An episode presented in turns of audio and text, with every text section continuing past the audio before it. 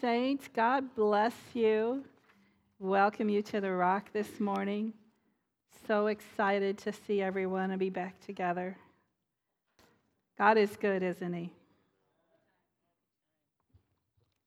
And that's one of the things I love talking about is how good God is. And I love the set of worship that our worship team provided this morning because we were really focusing on the many, many benefits that God has poured out on us. They're passing out a handout for you today. We're going to be talking about revelation knowledge and a word of knowledge. We've been, I've been doing a series on the gifts of the Spirit. And at the top of the handout, if you miss these or if you're interested in catching up, there are dates of recordings when we started the series. If you ever want to go back and listen, you can download uh, these from the Rock website under the teachings menu. Um, because this is a series, and uh, there were some introduction things uh, way back last year. And so I'm going to try to finish all nine gifts of the Spirit, is our goal. Is this? All right, go ahead. My microphone is goofy. Is that better? I know you can't see it.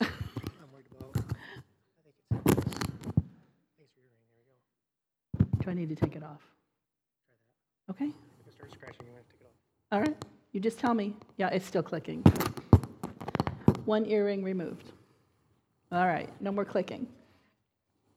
Okay, so we're talking about the revelation knowledge and a word of knowledge today. And um, in the handout, I have listed some of the scriptures over the different sections of what we're going to cover today. And then, especially because we're talking about a word of knowledge on the second page, where it talks about a word of knowledge, I wanted you to have the definition. I wanted you to have the purpose and the understanding of what a word of knowledge does for us. And we'll get to these things as we go through the day. But let's pray. Father, I thank you for your grace and your goodness. And I thank you that your word says you don't want us to be ignorant of spiritual gifts. And so I pray today for your Holy Spirit to reveal to each of our hearts what you want us to know. The Father, you fill my mouth, that I speak what you know that every heart here needs to hear.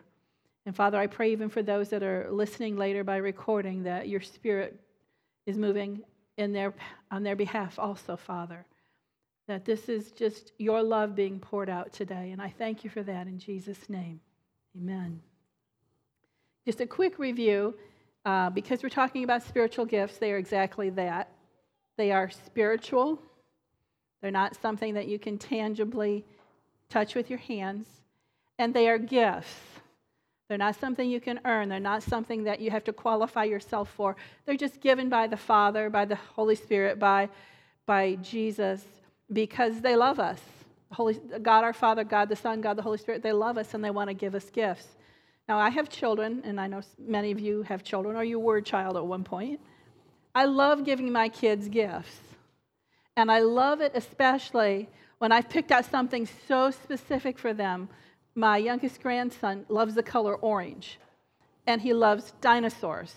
So if I can find an orange dinosaur, I get excited because he's going to be excited. And that's how God is with us. He's prepared gifts for us, specific gifts that He knows that even each of our hearts individually are going to get excited about because it's personalized for us. So when we're talking about spiritual gifts, some of you are probably going to flow more in others than in, in different ones, just because your personality and, and, and your, your makeup might cause you to be more bent towards that. But that's God in the midst of that because He knows who you are. He knows what you love to do. He knows what He's created you for. And so, spiritual gifts are not just random and thoughtless, they are specifically given in love because of who God created you to be. So, I want us to get that point because spiritual gifts are all about love. Now, every spiritual gift carries four things, and that's on the top of your outline there. Every spiritual gift, whether it's from God the Father, God the Son, or God the Holy Spirit, carries these four things anointing, an authority in that gift, a power, because authority and power are different. Authority is the right to do something, power is the ability to do something, and the wisdom to do something. So there is anointing, that's the power of the Holy Spirit to break yokes in that. There's authority, there's the power and the wisdom. Every spiritual gift gives you an ability or a power to do something. And whether it's from God the Father, God the Son, or God the Holy Spirit, it enables you, it equips you to do something. And that's the beauty of spiritual gifts. That's why we need them. And so uh, in 1 Corinthians chapter 12, verses 4 through 6, this scripture tells us there are diversities of gifts, but the same Spirit. There are differences of ministries, but the same Lord. There are diversities of activities, but it is the same God who works all in all. And what we find is there are gifts from God the Father, gifts from God the Son, and gifts from the Holy Spirit. And that's why the series we're working on right now are gifts from the Holy Spirit. So, spiritual gifts, and we're going to look at some examples when we get to a word of knowledge, have the power to transform individual lives, they have the power to transform circumstances, they have the power to transform the course of nations and history. If someone receives a spiritual gift, a word of knowledge, a word of wisdom, or something like this, and you do what God has asked you to do with that, you can change the course of history, literally. Can change the course of a nation by being obedient to do what the Holy Spirit tells you to do. So it's really important that we learn to hear the voice of the Holy Spirit, which is why we're teaching on this.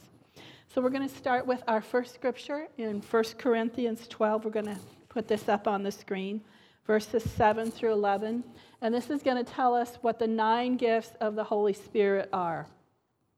But the manifestation of the Spirit is given to each one for the profit of all. For to one is given the word of wisdom through the Spirit to another the word of knowledge through the same Spirit, to another faith by the same Spirit, to another gifts of healings by the same Spirit, to another the working of miracles, to another prophecy, to another discerning of spirits, to another different kinds of tongues, to another the interpretation of tongues. But the one and the same Spirit works all these things, distributing to each one individually as he wills. Now, that first verse tells us that if you get a, a word of knowledge or word of wisdom or any of these nine gifts, that you. Go ahead. Okay.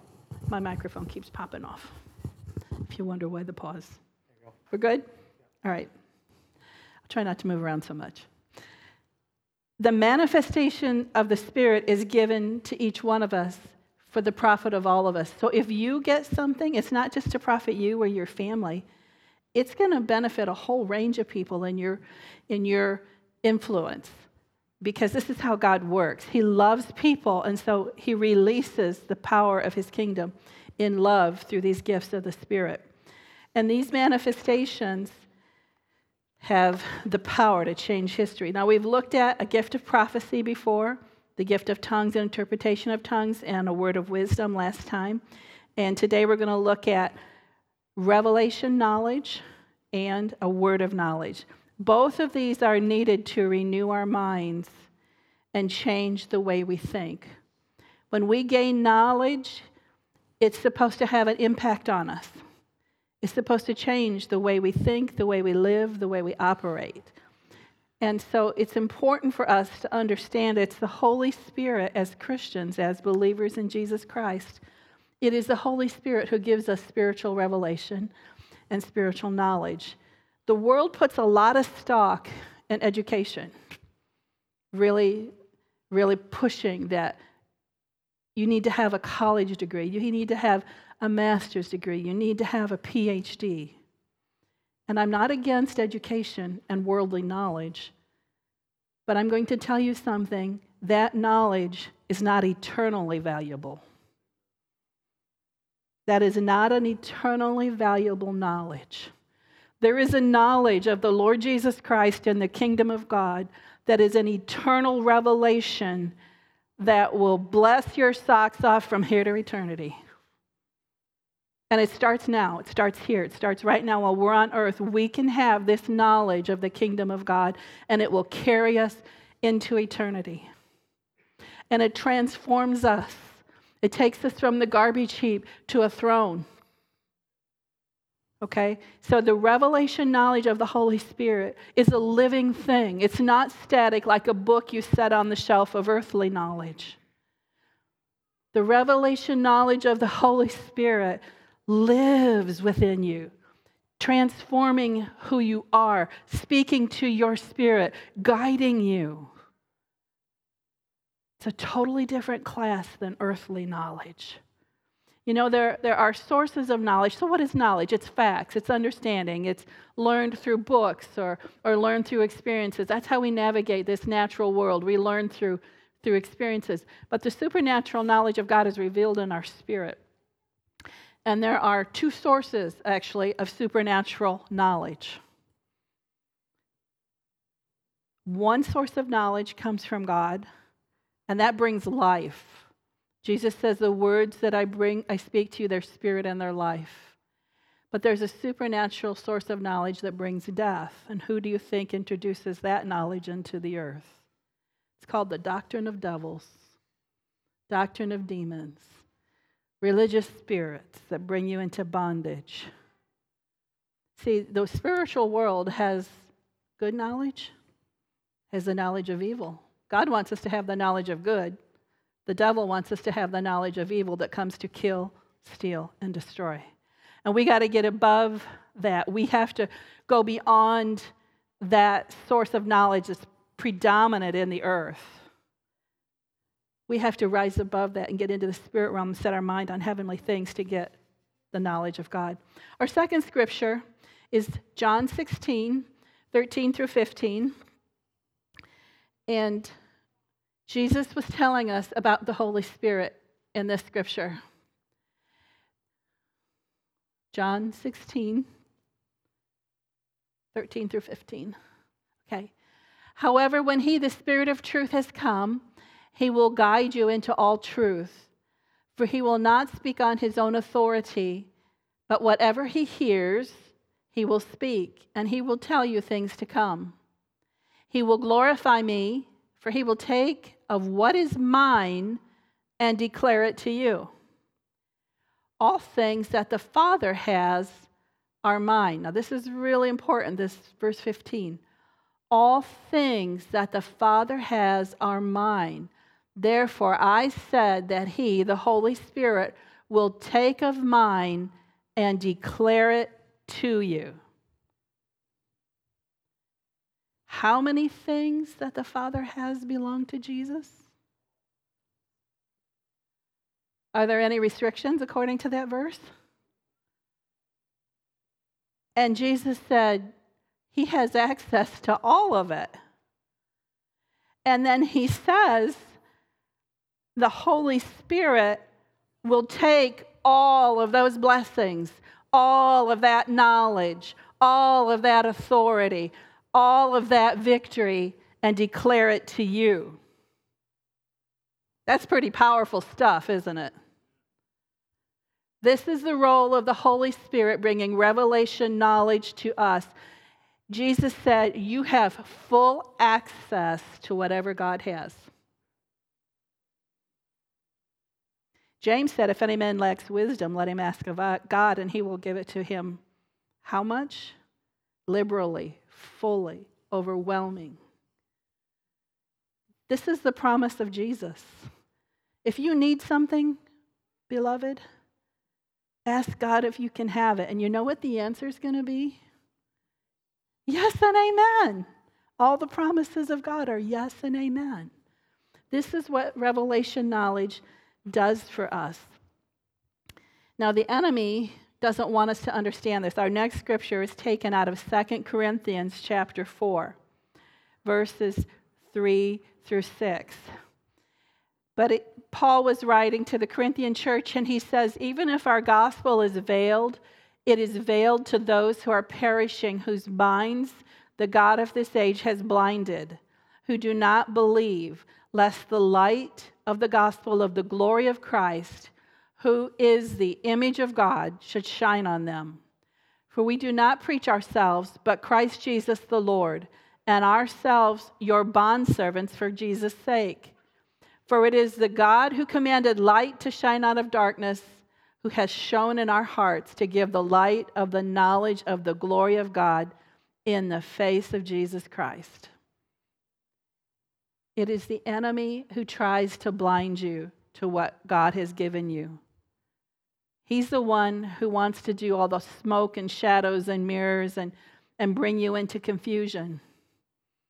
God doesn't want you in confusion. He wants you to have revelation knowledge so that you can see the glory of who Jesus Christ is and what he has done for you and the fact that he's declared everything that the Father has is mine and I'm giving it to you. This is what God wants you to know. So if you're in a situation and you feel a little foggy about what's going on, you feel like darkness is swirling around you, ask God to lift you out of that. Say, Father, reveal to me the knowledge that I need to know to make me victorious in this situation. Reveal to me the knowledge I need to know to make me victorious in this situation, and He will do it. He will do it because that's God's heart for you to walk in truth and freedom. In the knowledge of Jesus Christ, all fear, all worry, all condemnation, it, it vanishes.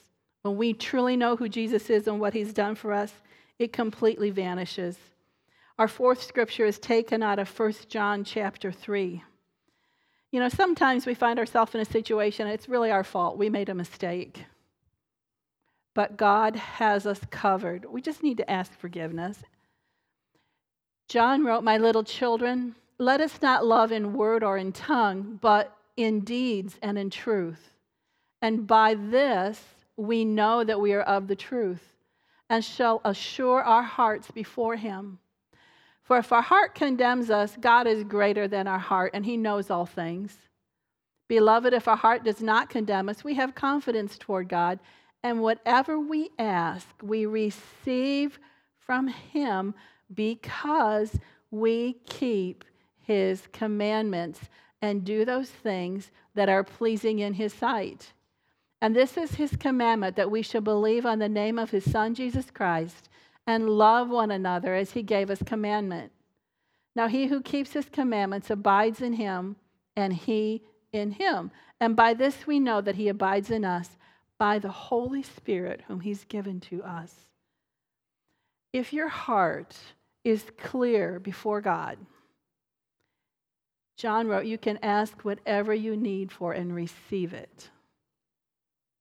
So if there's a question in your heart, if you've done something and your heart is condemning you, that's, that's not an eternal situation. As a Christian, we just ask God to forgive us and the condemnation is gone. Taken care of, done, boom. It's over and it's forgotten. As far as the east is from the west, the sins are thrown in the sea, it's gone, boom. We make a mistake, just ask forgiveness and it's gone.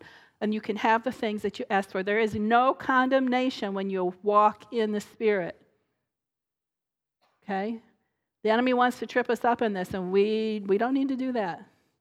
God has freedom, and He wants our hearts to be free before Him. Last week, when I was listening to Isaac preach, he was talking about how the things in this world, conditions in this world, sometimes set our heart on fire with worry and fear. But I want to tell you there's a different kind of fire that you can have. In Luke chapter 24, you've probably read this story, and it's about two of Jesus' disciples. This was right after the resurrection, and the tomb was found to be empty. And there were two disciples that were walking on the road to Emmaus. And as they were walking, a man came onto the road and he says, What are you guys talking about? And they said, Well, where have you been? The whole region's just abuzz with the fact that Jesus was crucified and, and these two, two guys were telling them telling this man about jesus and what had happened and now they can't find his body.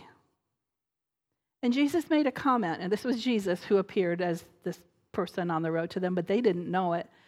And jesus made a comment to them oh you who are slow of heart to believe. Now this dullness of heart is something we're going to talk about a little bit more as we go into some scriptures here but Jesus, after he made that comment that your heart is dull, he did something to take the dullness away from their heart. He began to teach them from Moses and the prophets about who Jesus Christ is. It is the knowledge of Jesus Christ that brings light and revelation to us. And Jesus began to teach them what the scripture said about him and who he is. And when they got to Emmaus, Jesus was going to keep walking, and they said, No, come eat with us. And so they sat down to eat. Jesus did what he always did. He picked up the bread and he blessed it and he broke it. And then they knew who this was. And he vanished from their sight, it says. But these two disciples made a comment that's very important. They said, Did not our hearts burn within us when he was teaching us and showing us and revealing the scripture? When the Holy Spirit is ministering revelation to you, have you ever had this aha, light bulb comes on in your head moment? Yeah, that's the Holy Spirit revealing something. And your heart's excited and you sort of burn in your heart and you're like, wow, I didn't know that before. This is so cool. Now I get it. That burning heart syndrome is something we're supposed to carry every day. It's not supposed to be just an occasional thing. We're supposed to be hearing the voice of the Spirit every day telling us about Jesus so that our hearts burn for Him, so that we're not lukewarm. This is what God wants for us to reveal Himself to us. Jesus told us in John, I'm going to read this to you. This is John chapter 4, and you've heard this before, verses 23 and 24. The hour is coming and now is when true worshipers will worship the Father in spirit and truth. For the Father is seeking such to worship him. God is spirit, and those who worship him must worship him in spirit and truth. Do you saw what Isaac did here at the end of the song service? When he said for a minute, just meditate on what God has done for you, the goodness of God. And then worship God for that. That's what this verse is about. When the Holy Spirit brings revelation to you, and that light bulb comes on, and you're like, aha, and your heart burns, that's a moment that you should worship. Worship God in spirit, from your spirit, and worship Him in truth because you know who He is, you know what He's done. Something about Him has just been revealed to you when you get an aha moment, take a minute or five minutes and worship God with what He's just shown you about Him. Worship Him in spirit and in truth. God is looking for people that will worship Him when He is revealed to them. That's what Jesus said. The goodness of God. You see the goodness of God, and He's like, hey, worship at this time.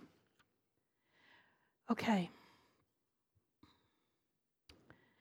2 Peter chapter 1, talking about the revelation knowledge of who God is and who Jesus is. We're going to look at verses 2 through 4. Grace and peace be multiplied to you in the knowledge of God and of Jesus our Lord, as his divine power has given us all things that pertain to life and godliness through the knowledge of him who has called us by glory and virtue, by which have been given to us exceedingly great and precious promises, that through these you may be partakers of the divine nature, having escaped the corruption that is in the world through lust. Grace and peace be multiplied to you in the knowledge of our Lord Jesus, in the knowledge of God and our Lord Jesus Christ I don't know if you knew, and I didn't know this, well, I maybe knew it a long time ago, but I had to count again. There are 22 letters in the New Testament. 20 of the 22 letters say, Grace and peace be multiplied to you in the knowledge of our God and of our Lord Jesus Christ.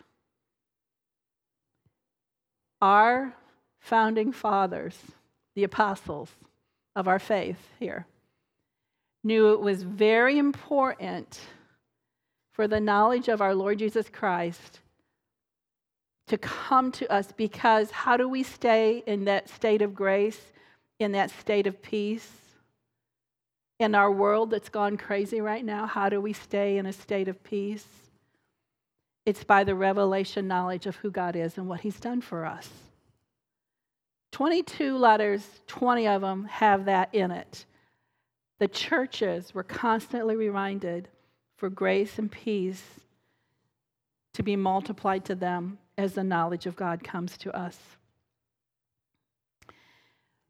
Now we're going to talk about something. We're going to shift gears here for a second.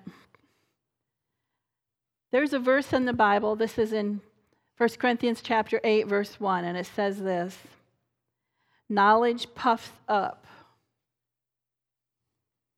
Knowledge puffs us up, but love edifies. And this is something we got to sort of guard our hearts about. When we get revelation knowledge, when we begin to understand things, sometimes, and especially if you're teacher motivated like me, when I was really younger, I was so eager to tell everybody what I knew. And I came across as a know it all. Look what I learned. You know, you, and we have to be careful that we don't try to share this knowledge without love. We can't judge everybody on the same plane with this word that we just learned. We have to ask the Holy Spirit how to apply what we learn and to walk in love with it. Because we can hurt people when we try to do something that isn't led by the Holy Spirit. God's really concerned about this. Paul talked about how he had revelations. He was caught up into the third heaven and he saw stuff and knew stuff and was told stuff that other humans hadn't seen ever. And he said, so that he didn't get puffed up, God sent a buffeter to buffet his flesh. God was concerned about Paul's heart. We have to make sure that when we receive revelation knowledge that it doesn't puff us up and put us in a place that we do more harm than good. Education and knowledge can cause us to stop listening to the leading of the Holy Spirit because we think we got it all. We think we know it all. So we have to be careful that we guard against I've got it all syndrome, okay? We want to make sure that we still listen to the Holy Spirit and only move when He tells us to move, not because we know what we should do, all righty? So let's talk about our inner kingdom, our inner man. Our, our hearts are, are turned on fire by the revelation of the Holy Spirit. And at times when we feel empty inside, have you ever, like me, had periods in your life where you felt dull and empty and just like you had no idea what's going on around you spiritually? You just, you're just sort of lost. You feel lost. And what I've come to discover over walking with the Lord for 40 years is that that normally means I have not taken the time to get my aha moments. When I'm feeling empty, it means that I need more interaction with the Holy Spirit talking to me and giving Him access to my life. That's what that means when our hearts feel empty. So God doesn't want our He doesn't want us to feel empty. He wants us to feel blessed because He has so many things He wants to give us, and He wants us hearing the voice of the Holy Spirit so that we know what He wants to give us, so that we can access what He wants to give us. He's always in communication with us. We're going to look at uh, 1 Corinthians chapter 2, verses 10 through 12. He's always in communication with us because he wants us to know what he's got for us. Now, the verses before this talk about an Old Testament scripture that says, No eye has seen, no ear has heard, neither has entered into the heart of man the things that God has prepared for those who love him. That's Old Covenant. New Covenant, this is for us.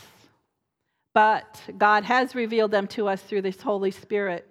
For the Spirit searches all things. And this is what Jesus said the Holy Spirit will take what is God's, what is Jesus, and give it to you.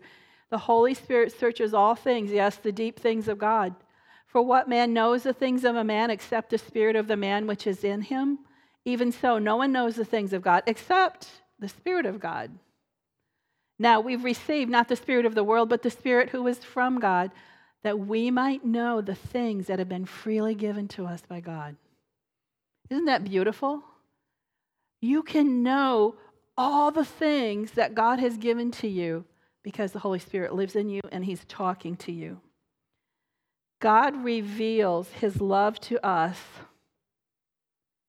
right now. Jesus made a comment. He was talking and in, I think it's John 15. He says, I'm going to go and prepare a place for you. You've heard that before. Jesus says, if I'm go back to heaven, I'm going to go prepare a place for you. I don't know about you, but I sort of get this mental image in my head of an empty apartment that's got just a few furnishings, because I'm not there yet. That's, that's how I've always looked at it. But the Holy Spirit said to me, No, no, no, no, no, no. I've given you everything. It's in your storehouse, it's in your place. You can have it now. You just need to ask for it now. I can give you things now that are in the place that I prepared for you later. Our place that's prepared for us is full of all the things that God wants us to have. Have you ever thought of it like that before? Your place that God's prepared for you is full of all the blessings, all the gifts, everything that you have need of for life, for godliness. It's all waiting there for you. We access it by faith. We ask the Holy Spirit, show us what I can get from my storehouse, from the place that you've prepared for me. What can I access here on earth from that place? God wants to give you things. He wants to show you what's freely given to you. What's, what's yours. It's got your name on it. It belongs to you individually, as a person, as a child of God. Right now, it belongs to you. When God moves,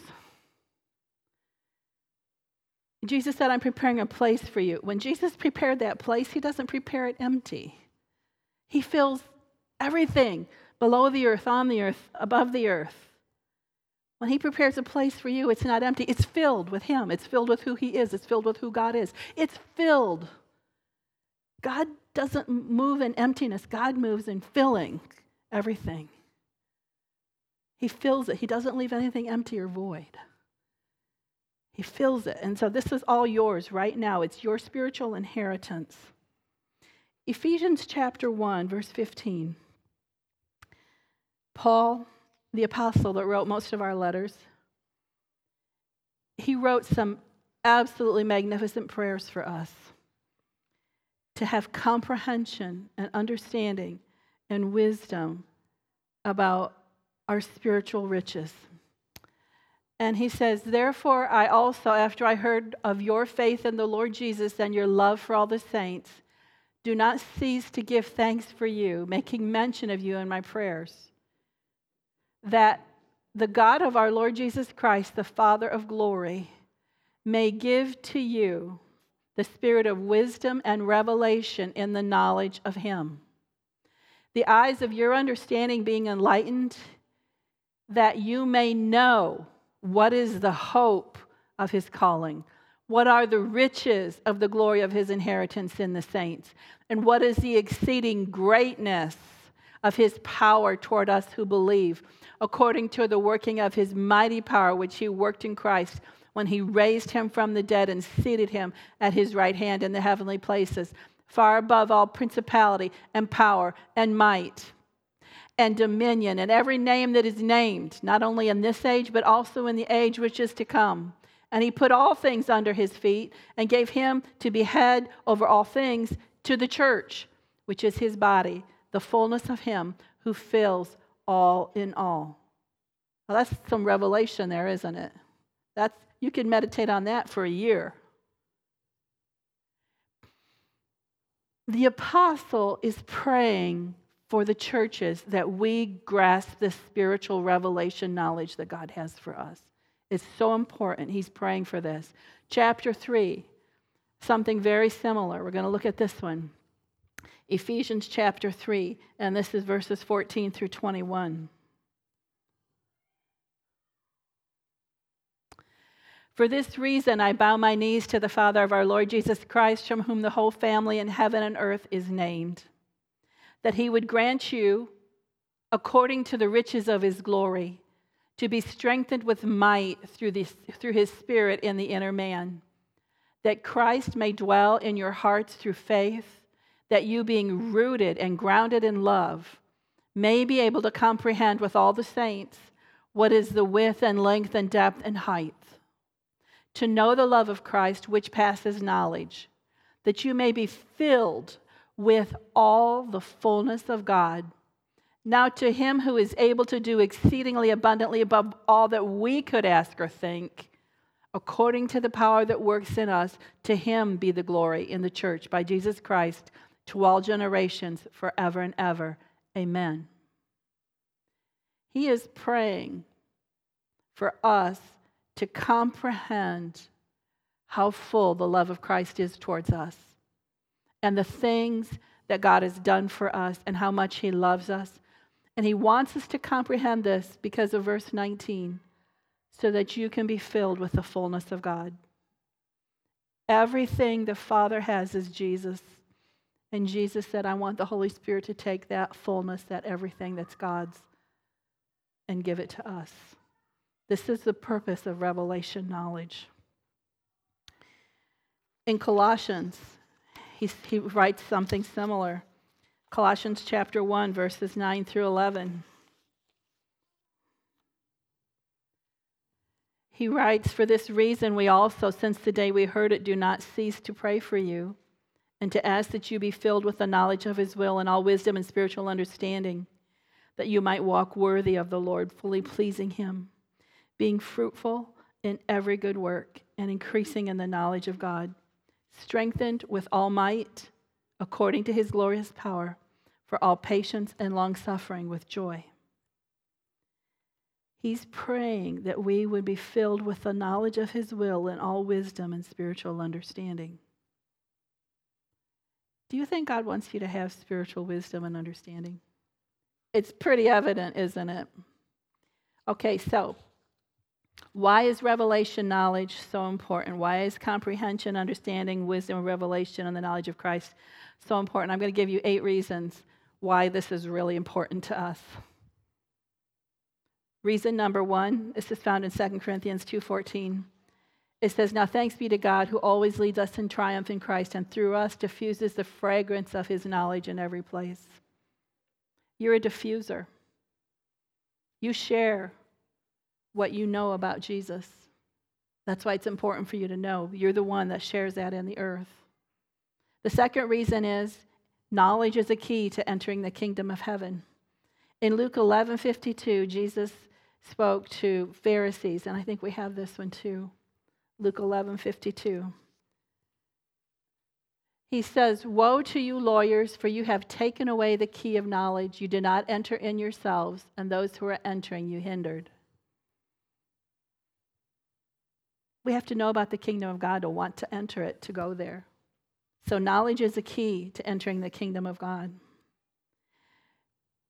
In fact, this is so important to Jesus um, we're going to look at a parable in Matthew 21, verses 33 through 46. This is a long story, and you've heard this.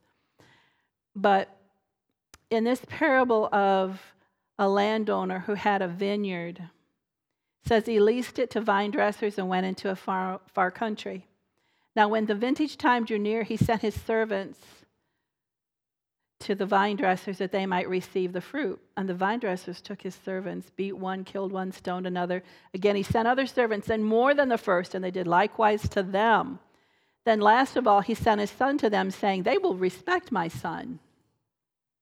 But when the vine dressers saw the son, they said among themselves, This is the heir.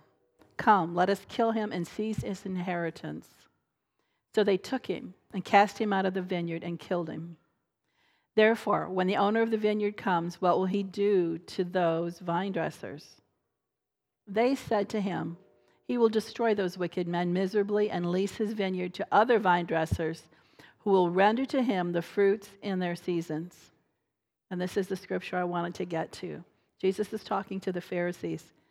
Jesus said to them, Have you never read in the scriptures the stone which the builders rejected? Has become the chief cornerstone, and this was the Lord's doing, and it is marvelous in our eyes.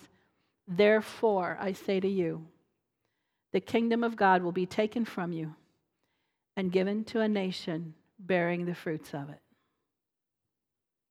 kingdom of God will be taken from you and given to a nation bearing the fruits of it. Israel was intended to be the storehouse of the knowledge of Jesus Christ. It was intended as a nation to be those who would bring light to the earth of the Messiah. And they refused to do it. In fact, they locked up the kingdom of God by restricting the knowledge.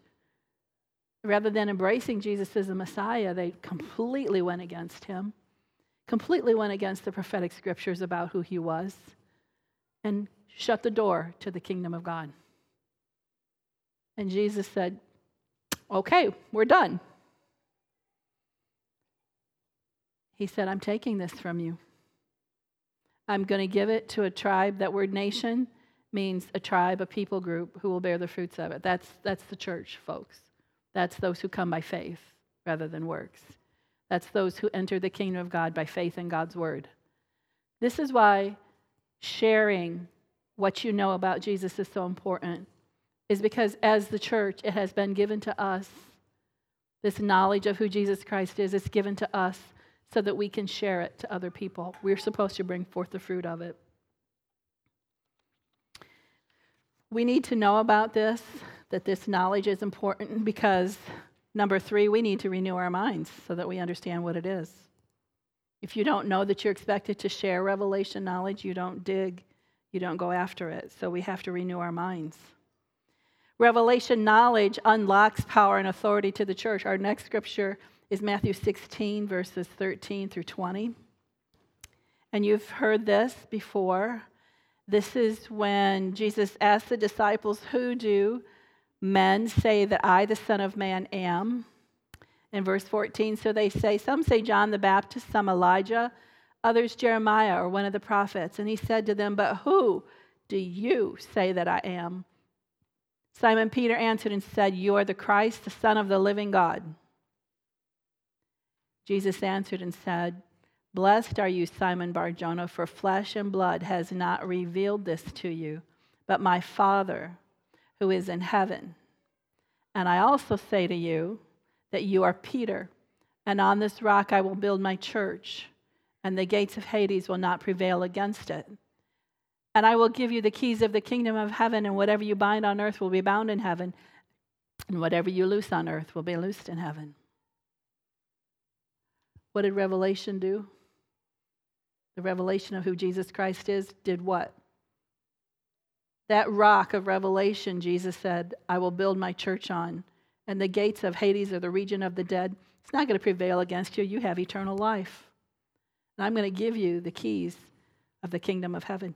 Revelation knowledge opens the door for Christ's disciples to have the authority to bind and loose. And we'll talk more about this in a second.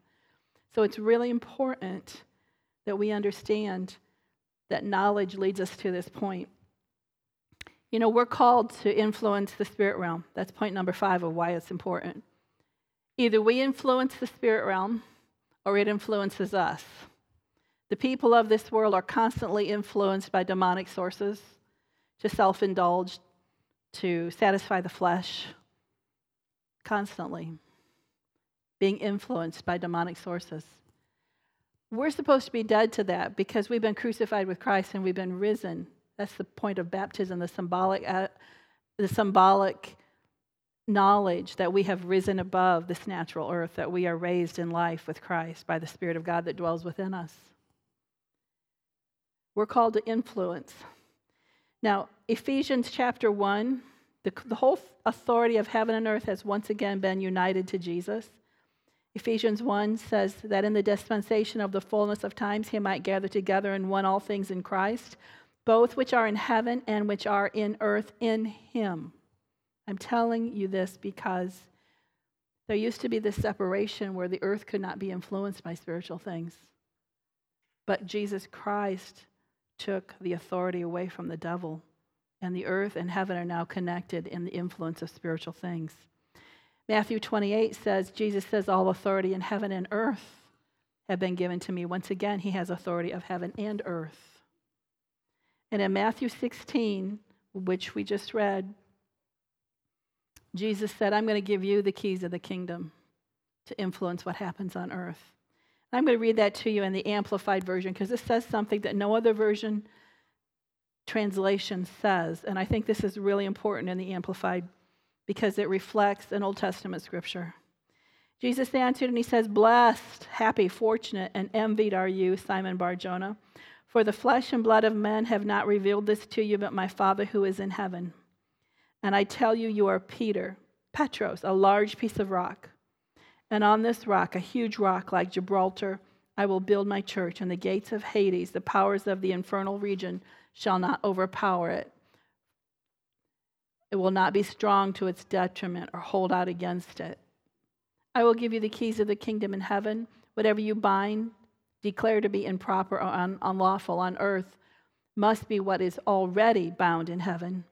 And whatever you loose, declare lawful on earth, must be what is already loosed in heaven. And the basis for that translation is Isaiah 22. 22. Isaiah 22, 22. And the keys of the house of David I will lay upon Christ's shoulder, and he shall open, and no one shall shut, and he shall shut, and no one shall open. Jesus has already set the parameters of what can be bound and loosed. So, this is the reason we need the knowledge of him. If we use the keys of the kingdom, they have to be in alignment with who Jesus is, right? What he wants. We bind and loose by speaking in agreement with God's words, with God's word. Revelation knowledge of who Christ is reveals the truest capacity and form of God's love for us. Who Christ is reveals the deepest sense of who God is and how much He loves us. So let's talk about a word of knowledge on your outline. Let's look at these definitions. Now, this is just general revelation. We've been talking about general revelation of the Holy Spirit, revealing who God is to us and why that's important to know. But there are times in specific situations in our lives that the power of the Holy Spirit manifests to address something that's going on right now to guide us, to direct us. Now, many years ago, maybe more than 20, I was working with a friend, another children's pastor from a different church, and we were planning to set up a, a, a conference to equip children's workers and youth workers, and we were in the planning details and the planning stages. And I was in my office at the church building at the time, and I get a buzz from the secretary's office on the phone, and she said, so and so is calling for you. And of course, with the intercom system, then I have to, you know, hit the button and pick it up. As I reach to pick up, the Holy Spirit says, "This is." He is calling because he wants to ask you if we can use your church facility to have this conference in. This is a word of knowledge comes to me as I'm reaching for the phone. The Holy Spirit says he's calling to find out if you can use this facility to host the conference. Now, normally, and the Holy Spirit said, tell him yes. Normally, I would not say, tell, uh, him yes. In, in the hierarchy of a church organization, the children's pastor is on the bottom of the totem pole. And I usually have to jump through red tape and all kinds of clearance, you know, to schedule things and all that kind of stuff. But the Holy Spirit said, tell him yes. So I picked up the phone, I pushed the button, and I said, the Holy Spirit says yes. He's like, What? You don't even know why I'm calling. I said, Yes, I do. The Holy Spirit just told me you're calling to find out if you can use our facility for the conference. And the Holy Spirit says to tell you yes. How did you know that? I said, The Holy Spirit said to tell you yes. That was cool. You know? And that doesn't happen all the time, but that was one of those things where the Holy Spirit said, Tell him yes. The Holy Spirit wanted the conference there. So then after I hung up, I have to go to the secretary's office and then file all this paperwork to get scheduled. And, you know, it worked out. God is good. When he, when he says do it, then you just do it, right? So this is what a word of knowledge does. It can change your life. It can change what's happening and where it's happening and how it's going to go down. So, what is a word of knowledge? It's revelation knowledge from the Holy Spirit containing facts pertinent to your current situation, uh, and the truth about the situation can be revealed how it comes. Words of knowledge can come through an inward perception, that inward voice, a vision, angelic visitation and dreams or visions, and even our conscience. You know, you know, if you do something, you can hear clearly in your conscience, that's not how this is supposed to go. This is supposed to happen. You know, you can hear that sometimes. So, what is the purpose of a word of knowledge? A word of knowledge addresses our heart attitudes and changes the way we think about things. Words of knowledge address the blindness of our minds and our inability to perceive spiritual things. They point us in a new direction, which could be life altering for us and others. Words of knowledge help the church preach the gospel of the kingdom of God. And I have some examples here of Ananias in a vision, God telling him, I want you to go pray for Paul. I have a purpose for Paul. You need to go do this. Know, even though Ananias was like, Are you sure this guy's been killing Christians and locking them up? But Ananias did what the Holy Spirit told him to do. And then there's Peter seeing this, this sheet fall from heaven with all these things, and the Holy Spirit saying, Take, eat. And him like, No, no, no, no. That vision opened Peter's heart up to preach the gospel to the Gentiles. Barnabas and Paul, there's a group of godly teachers and prophets praying and ministering to the Lord, and the Holy Spirit says to them, I want you to send Barnabas and Paul out on a missionary journey. They're ready. This is what needs to happen. And then Peter's preaching, another one here in Acts 14. Peter's preaching, and as he's preaching, he's looking out at an audience like you guys. Now, I can't see what's going on in your minds. There's no ticker tape running on your forehead. But Peter, when he looked at a man, the Bible says he perceived he had faith to be healed. That's a word of knowledge. He's looking at a guy, and the Holy Spirit says, This man's got faith to be healed right now.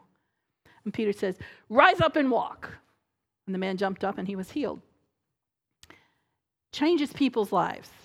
Now, if you get a word of knowledge and you perceive somebody has faith to be healed, it can be very tempting for you to just stand there and do nothing.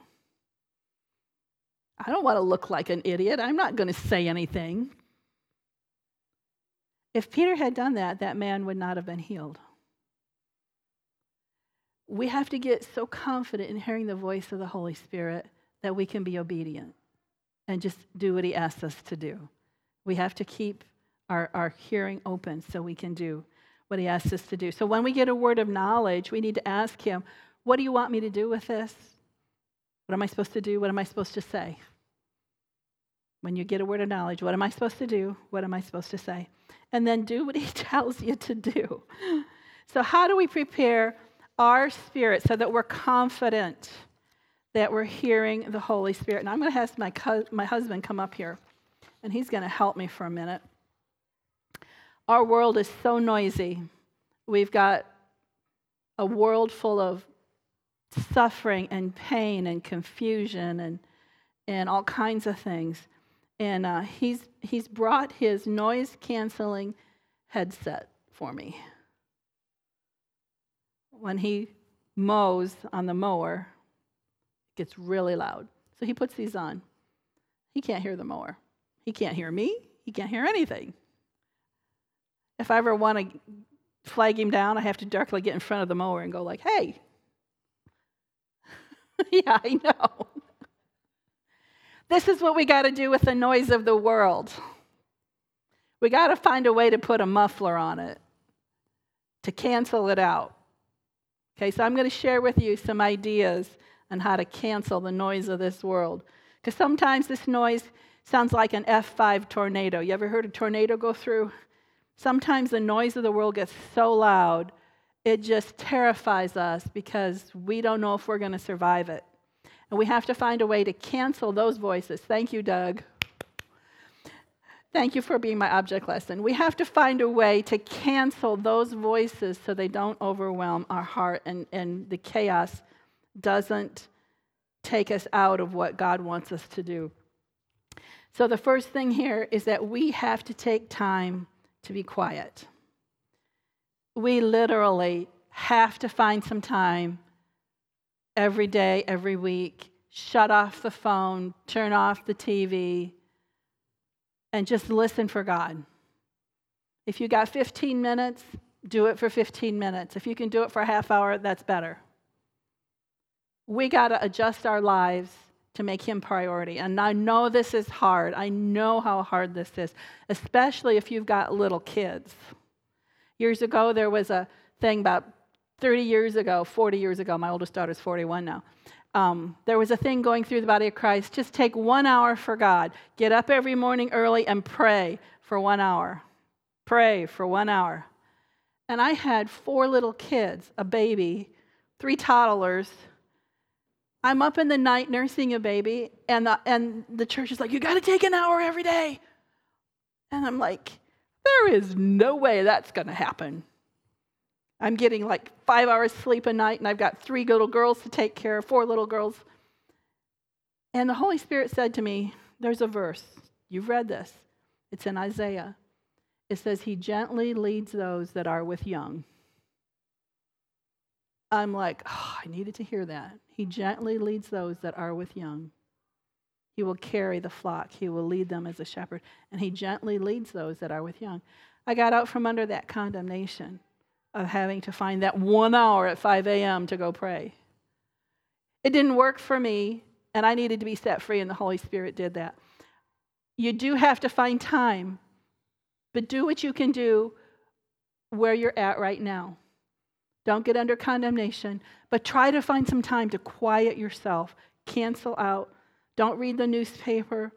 Don't get on social media. Try to find a half hour or at least once a week where you can find this. Make it your priority. Seek first the kingdom of God. Try to make this a priority. Keep renewing your mind. Keep learning to think as God would have you to think. Guard your heart. Our, our next scripture, our last scripture, is in Matthew 13, and this is the parable of the sower. And a lot of times when we talk about the parable of the sower, we read the first part about where Jesus talks about it, and then we read the explanation. But I want us to get the middle part that we often will. I'm going to ask us to jump for sake of time. Down to when the disciples ask him, Why do you speak to them in parables?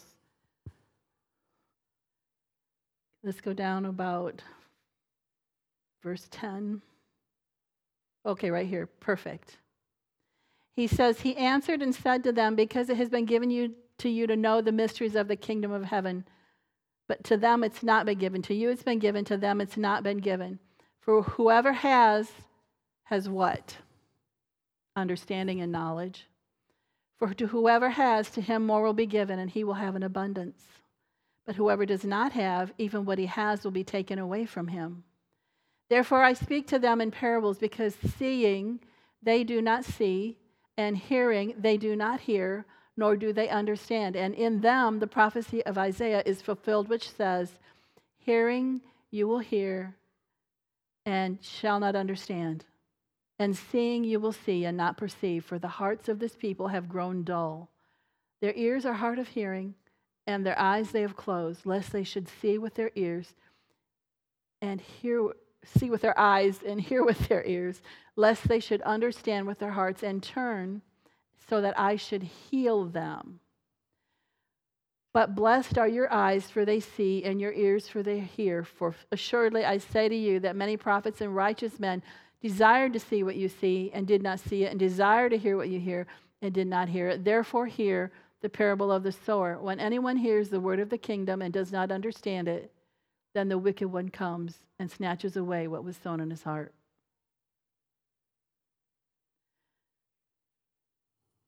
Jesus is lamenting the dullness of their heart. And he says, as Christians, we're not supposed to have dullness, we're supposed to have clarity of understanding. But this verse 19 is really important. When anyone hears about the word of the kingdom and doesn't understand it, then it's an opportunity for the enemy to steal it from you. So we have to press in to the revelation knowledge. We have to guard our hearts and minds so that the cares of this world don't steal it from us. I know many of us get overwhelmed by the cares of this world, and right now, in this time in history, there's a lot going on. And we all have situations going on in our life. But you know, as I was preparing this, the Holy Spirit said to me, I want you to tell them something.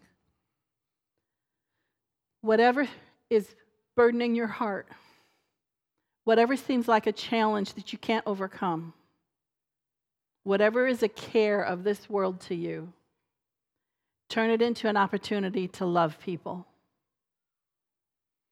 What seems overwhelmingly difficult, ask God to help you love people in it because when you ask for love to come into a situation, you have asked for the power of God to come into it. And what was a burden turns into a ministry opportunity. What was overwhelmingly difficult turns into you asking God to release his love in that situation. And the power of God comes in and blows it all apart. And, and the victory of God comes into it because the love of God comes into it. So when we find ourselves struggling, deeply struggling with something, ask God to show you how to let love come into that situation and He'll turn it around. Don't let that burden your heart. Don't let that unforgiveness or temptation of the flesh or whatever it is that's turning your eyes away from God, whatever is turning your heart away from listening to the Holy Spirit, ask God to help you in that so that you can focus. Pray in the Spirit, sing in the Spirit, walk in the Spirit. So, in summary, I'm going to wrap this up real quick. I got like three things to tell you. When we learn to quiet our spirit, we are preparing our hearts to hear the voice of the Holy Spirit more clearly. We are practicing being heavenly minded. We are demonstrating to God our Father how important He is to us. We show Him we desire to carry the fire of His revelation knowledge in our hearts. We begin to worship Him in spirit and truth. When we quiet our spirit, we begin to show the love of God to others in every circumstance. A word of revelation knowledge acted upon in the love of God can change a single life, like Peter being sent to Cornelius, which actually changed the world. Or like the woman at the well in the city of Sychar, that word of knowledge that the man she's living with is not her husband it let her knew this was Messiah. And she went back and told her community. It changed the region. That one word of knowledge changed a region. And even nations. When Paul and Barnabas were sent out, they were trying to figure out where to go. And the Holy Spirit no, said, No, you can't go here, and you, you can't go there. But in a dream, a word of knowledge says, You can go to Macedonia. And it changed the nation of Macedonia. Words of knowledge can change nations and villages and countries and communities. When we know who God is and we're led by the Holy Spirit, there's always a chain reaction. You know what a chain reaction is? You speak something and it changes somebody's life. And then they tell somebody else, you know what I learned? This changed my life. And it goes and it goes, and it's a chain reaction like ripples on a pond. God is on the move, my friends, my, beloved brothers and sisters. He's on the move, but He moves through us. Okay? So we got to be on the move so that He's on the move. So I just want to encourage you to take time quiet yourself so you can receive that revelation knowledge that you're supposed to have because God has given you all things. All right? Amen. God bless you all. I'm going to have somebody come up. Isaac's coming up. Okay.